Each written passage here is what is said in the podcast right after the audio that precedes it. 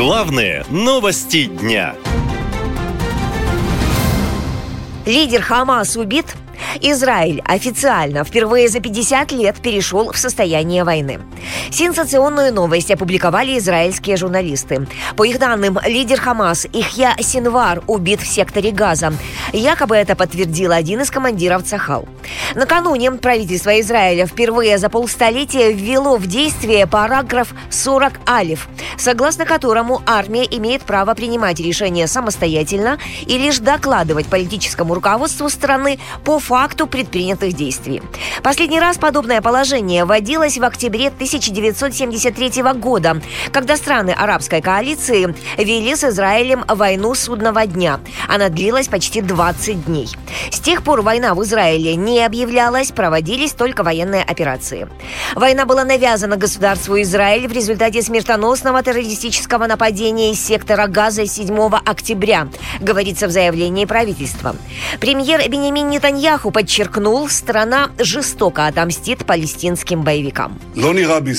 То, что произошло, произошло в Израиле впервые, и я позабочусь, чтобы это не повторилось. За этим решением стоит все правительство. Цахау немедленно применит все свои силы, чтобы уничтожить возможности Хамаса. Мы уничтожим их и отомстим за этот черный день, который они навязали государству Израиль и его гражданам. Все места, где Хамас дислоцируется, скрывается и действует в этом злом городе, мы превратим в остров руин. Третьи сутки в регионе продолжались ожесточенные бои. Цахал заявил, что атаковал более 500 целей в секторе Газа. Среди них 8 штаб-квартир Хамас и исламского джихада. Также три тоннеля с базами боевиков. По данным палестинского Минздрава, количество погибших в секторе Газа возросло почти до полутысячи. Около трех тысяч жителей анклава ранены. Минздрав Израиля сообщает о более 700 погибших и почти трех тысяч раненых. Идут бои на границе и в приграничных населенных пунктах. Хамас продолжает наносить удары по городам Израиля.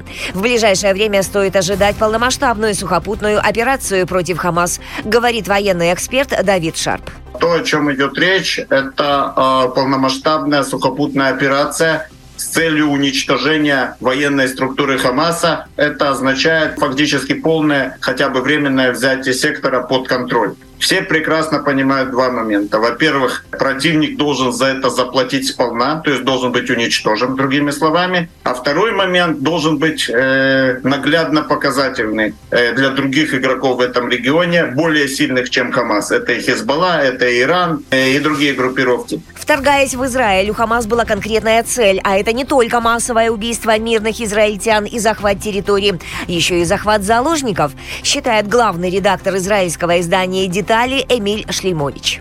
И главной целью был, несомненно, захват заложников. Или живых, или же тел. Я уверен, что и боевики не ожидали, что удастся зайти в поселки, хозяйничать там. Цахал предполагает создать э, относительно широкую такую буферную зону за счет, опять же, территории сектора газа, чтобы в будущем осложнить подобные прорывы наземной границы.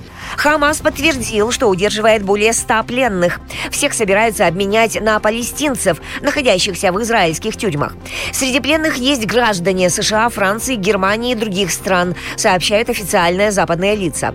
Издание Wall Street Journal, ссылаясь на высокопоставленные источники в группировках Хамас и Хазбалла, пишет, что спланировать и организовать нападение на Израиль Хамасу помог Иран.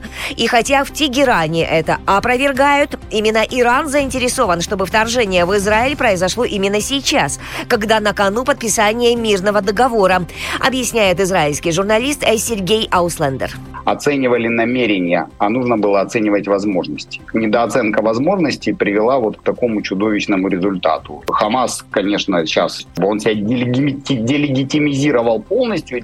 Он и не был легитимен, но вроде как его воспринимали как внятную сторону конфликтов, с которой можно вообще там о чем-то вести разговоры. Дальше вопрос возникает в том, э, какова здесь роль Ирана.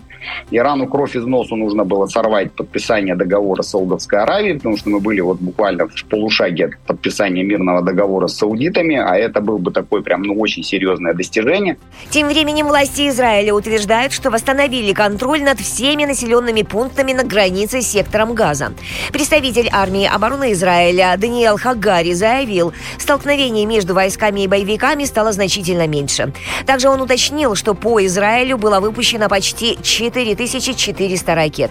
За 48 часов страна мобилизовала 300 тысяч своих резервистов.